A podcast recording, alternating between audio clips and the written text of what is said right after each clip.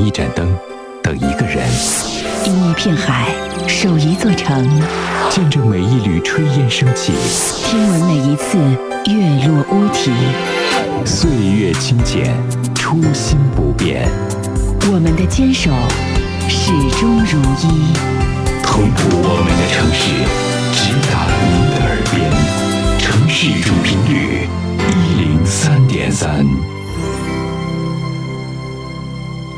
好的，欢迎各位继续关注103.3，我爱早高峰。同样的新闻，不同的视角，每日时评。接下来呢，我们有请1033的评论员袁生。袁生你好。你好于雷，新年快乐。新年快乐。这两天呢，我们都在说新年快乐，祝大家在18年呢是越来越好。我想我们普通老百姓的生活要越来越好，一定我们在关注在18年或者是在以后的日子中，我们的钱袋子会不会越来越鼓，就我们关注到的这个收入哈。所以我们也看到了一条新闻哈，在2018年会有7大重点人群的收入增加。今天的评论我们来聊一聊这方面的事情。其实说到呢，有7大重点人群的增加，目前在全国来说已经有20多个省份出台了相关的增收计划。非常高兴的是呢，我和大家说有我们这个辽宁省。这次的这个计划呢，是瞄准了这样的7类的人才，有技能人才、新型的职业农民、有科研人员、有小微创业者、有企业的经营管理人员、有基层干部队伍、有劳动能力的困难群体等7大重点群体。政府目前呢是提出来了有针对性的激励计划，在我看来，我更想把它看作呢是一份政策的这个红利哈。其实对于我们更广大的老百姓来说，我们可能会觉得，我不属于这个7类的重点的人群。但是我们也会看到呢，在18年有失业保险费率的降低，我们会看到呢养老金水平的依旧的提升，还有呢企业年金办法在今年的2月1号起实施，只要我们参加了基本养老保险，那么我们在退休的时候呢，还会另外增加一份养老的积累，包括呢住房公积金。进一步的方便人们的使用，这些对我们更多普通人来说，都会使你的钱袋子呢会增加。那么在这儿的话呢，我想大家可能会有一些疑问哈，为什么是7大人群？我觉得在其中我们可以看出呢几点趋势。第一个趋势呢，我们会注意到，在中国今后发展的过程中，技术技能它在我们的职业收入中占的比重呢会越来越大。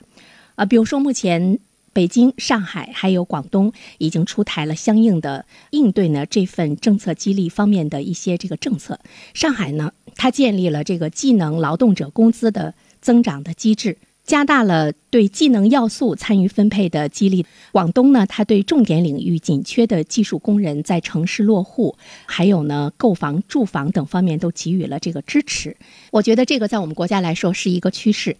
我们会注意到现在全国上下都在说的工匠精神，我们也会注意到呢中国制造2025。所以说，技术分配的要素在今后我们的分配的体制中会体现的更多。其实从我个人的角度上来说，我更想把它看作呢是我们每一个人如何提升你的专业的能力。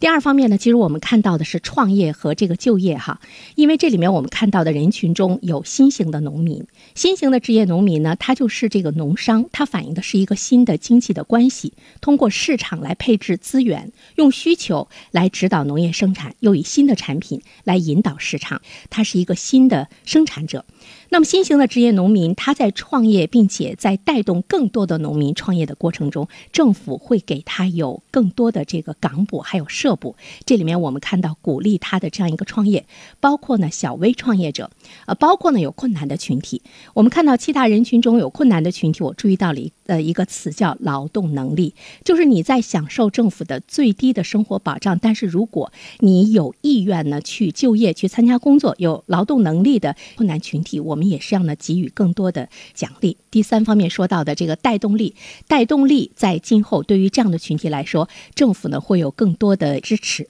最后呢，我想说的是，其实我们对于未来人民群众的收入呢，国家呢是有2个目标，一个是到2020年，一个是到2035年。2020年呢更多强调的是工资收入分配制度的健全。所以我们注意到在今年习近平主席的新年贺词中也特别说到，2020年我国现行标准下农村贫困人口要实现脱贫，要出台一些精准的政策，首次整体消除贫困的状态。最后呢，我们还是记住习主席的新年贺词中说到的，幸福是由人民来创造的。我相信各个阶层的人，每一个人只要用了双手来创造呢，我们的生活，我们的收入呢都会增加。好的，于磊。好的，谢谢袁生。我也相信我们老百姓都会越来越幸福的。